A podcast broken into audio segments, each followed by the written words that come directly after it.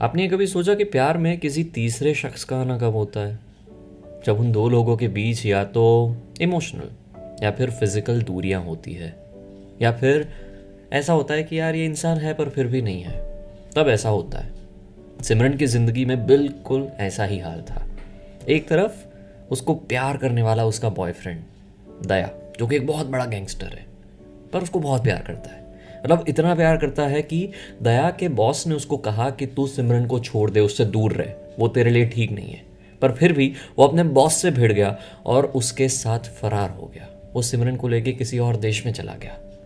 इतना प्यार।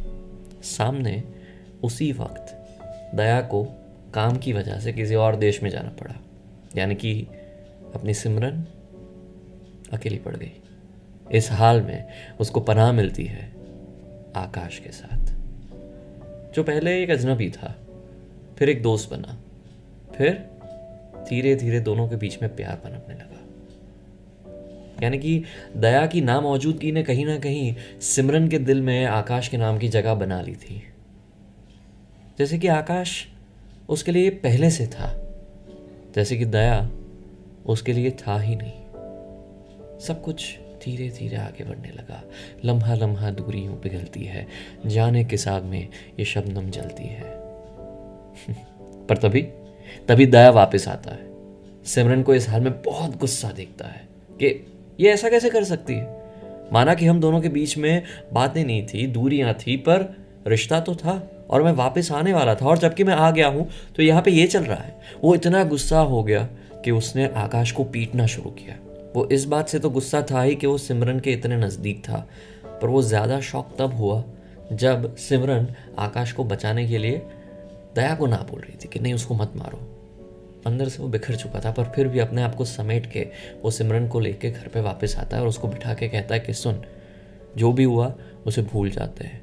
मैं अपनी गैंगस्टर वाली ज़िंदगी को वापस छोड़ के आ गया हूँ।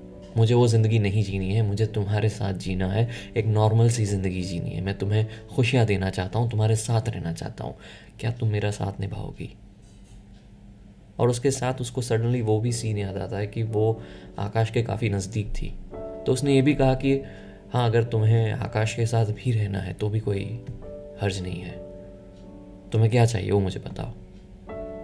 यू you नो know, दया का ऐसा approach it's like free fall और ये तभी आता है जब इंसान ज़िंदगी में सब कुछ छोड़ छाड़ के नए सिरे से शुरुआत करना चाहता है, या फिर अपने आप को न्यौछावर करके उस साथी के साथ अपना प्यार निभाना चाहता है। तभी मुमकिन है।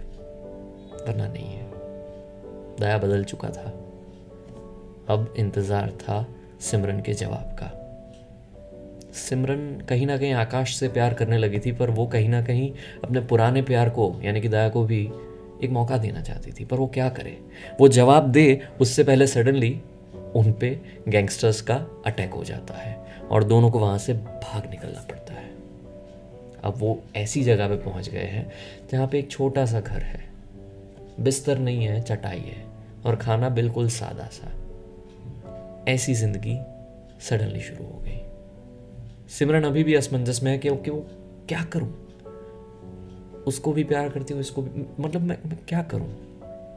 मैं ये भी देख रही हूँ कि ये दया अब वो पुरानी ज़िंदगी छोड़ के बहुत ही नॉर्मल सी लाइफ जी रहा है, इतना ट्राई कर रहा है, सब कुछ करने का ट्राई कर रहा है बट दूसरी तरफ़ आकाश भी तो है, मैं क्या करूँ?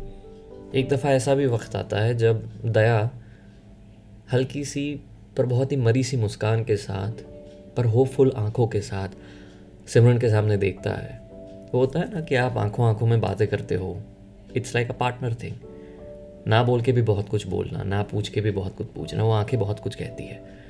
तो ही इज़ वेरी होपफुल कि ओके तुमने अभी तक उस बात का जवाब नहीं दिया है so what are your thoughts पर सिमरन की आँखें सब कुछ कह गई। उसने आँखें झुका ली, पर वो उस तरह से झुकाई थी जिसमें उसने जवाब ना दे के भी उसको ना कह दिया।